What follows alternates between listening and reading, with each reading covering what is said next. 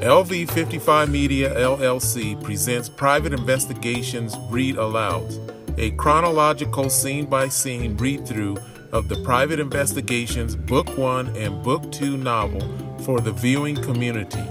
Sit back, relax, and enjoy. Steven Wilder studies himself in the horizontal mirror, which leans up behind his bedroom door as he finishes dressing in his Alliance surveillance uniform. He picks up his Alliance Field Tech bag nearby off the floor, places it on the bed, then unzips several pouches and checks to make sure it's properly supplied.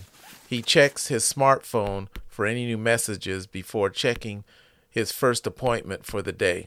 Steven opens his bedroom door, shuts it behind him before punching several numbers on its screen. A slide bolt sound is heard. Standing in front of the guest bedroom, he punches several numbers on his phone screen, unlocking the door. After opening the door and entering, he observes a handcuffed Lisa with her feet still bound, sitting on the floor curled up in the corner of the bedroom, looking towards him. Steven glances at the tray with the food still untouched, sitting on the floor near her, and becomes concerned. "Lisa, you gotta eat," he says, somewhat disappointedly. "I can't have you looking like skin and bones when you meet Blaine in a couple of days." Lisa, motionless, continues to stare at Steven. "Look, I'll be back in about four hours to pick you up and go buy some new clothes and a suitcase for your trip," he says. "You're not going to be here that much longer." Lisa glances down at the floor, then back towards Steven. "You need to eat something. I'll be back in a little while." After exiting the bedroom, Steven shuts the door, punches several numbers on his phone screen, and a sliding bolt sound is heard, locking the guest bedroom door.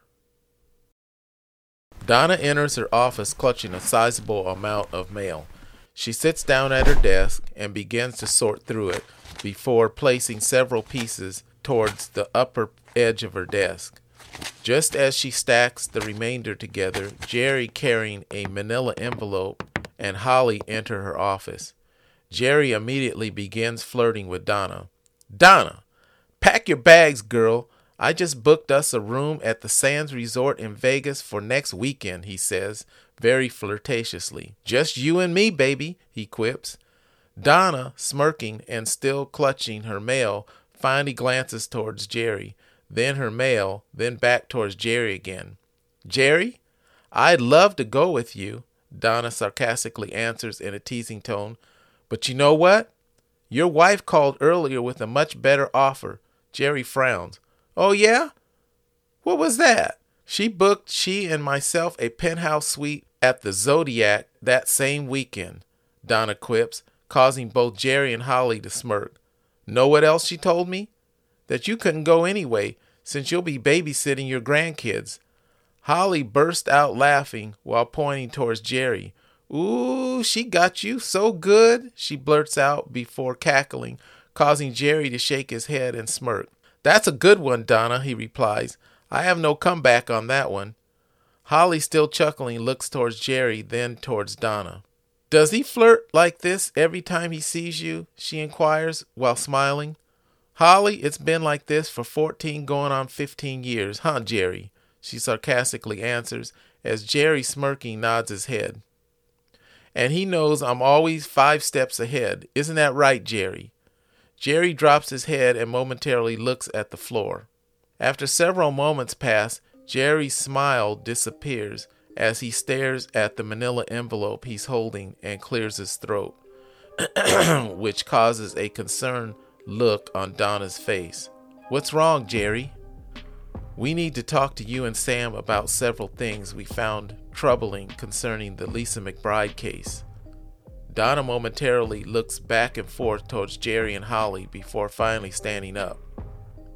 "Okay, let's go into Sam's office," she responds, coming from behind her desk. As Donna exits her office, she's closely followed by Jerry and Holly. Sam's concentration is interrupted when the three of them enter his office, forcing Sam to stop working. "Hi, Holly. Hey, Jerry," Sam says, smiling. As Jerry and Holly sit down in the empty guest chairs, Donna stands slightly off to the side. "What brings you two by?" Sam inquires. "Sam, we've been digging hard into some of the case files involving several young missing girls," Jerry states, including Lisa's, forcing a curious look on Sam's face. "We've also done several follow-up interviews with the families, and guess what? Four families, including Miss McBride, all had contracts with Alliance Surveillance at the time of the girls' disappearances." The office grows quiet as both Sam and Donna stare at Jerry and Holly. Jerry quickly opens the manila envelope he's holding, pulls out several documents, and hands them to Donna. Sam briefly observes Donna begin to review them before speaking. Hmm, that's not good, he says, before momentarily analyzing his thoughts. "I'm curious, did the four families verify whether or not the girls were at home, similar to Lisa's situation?" Holly looks back and forth towards Donna and Sam while explaining. "Two of them fit the same pattern as Lisa's. The other two young ladies went missing at other locations," she says. Donna momentarily ceases reviewing the documents and looks towards Jerry, then takes a deep breath before speaking. "And speaking of Lisa, Jerry, you better brace yourself on this one."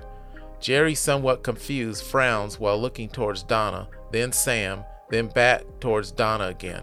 "What?" "We just verified it yesterday that Lisa is actually Megan's half-sister." The office grows quiet again as Jerry's mouth falls open, while Holly, with her eyes wide open, sits in her chair motionless.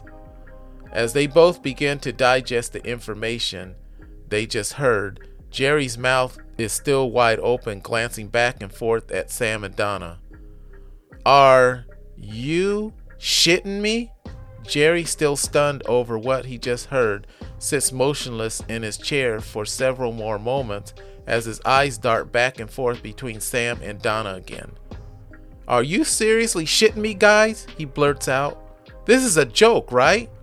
Both Sam and Donna stare at Jerry in silence while slowly shaking their heads. Sam grasps the collapsible wire mandala off his desk and momentarily begins to massage it with his hands as Jerry briefly rubs his hands over the lower part of his face before finally speaking. To learn more about Sam Aquino and the many other characters involved in these mysterious, intriguing, suspenseful, and coincidental fiction stories, purchase a copy of Private Investigations, Book one and Book two, in one volume by visiting Doran's Publishing, available both in softcover and ebook formats. Also available at Amazon Books and Barnes and Noble.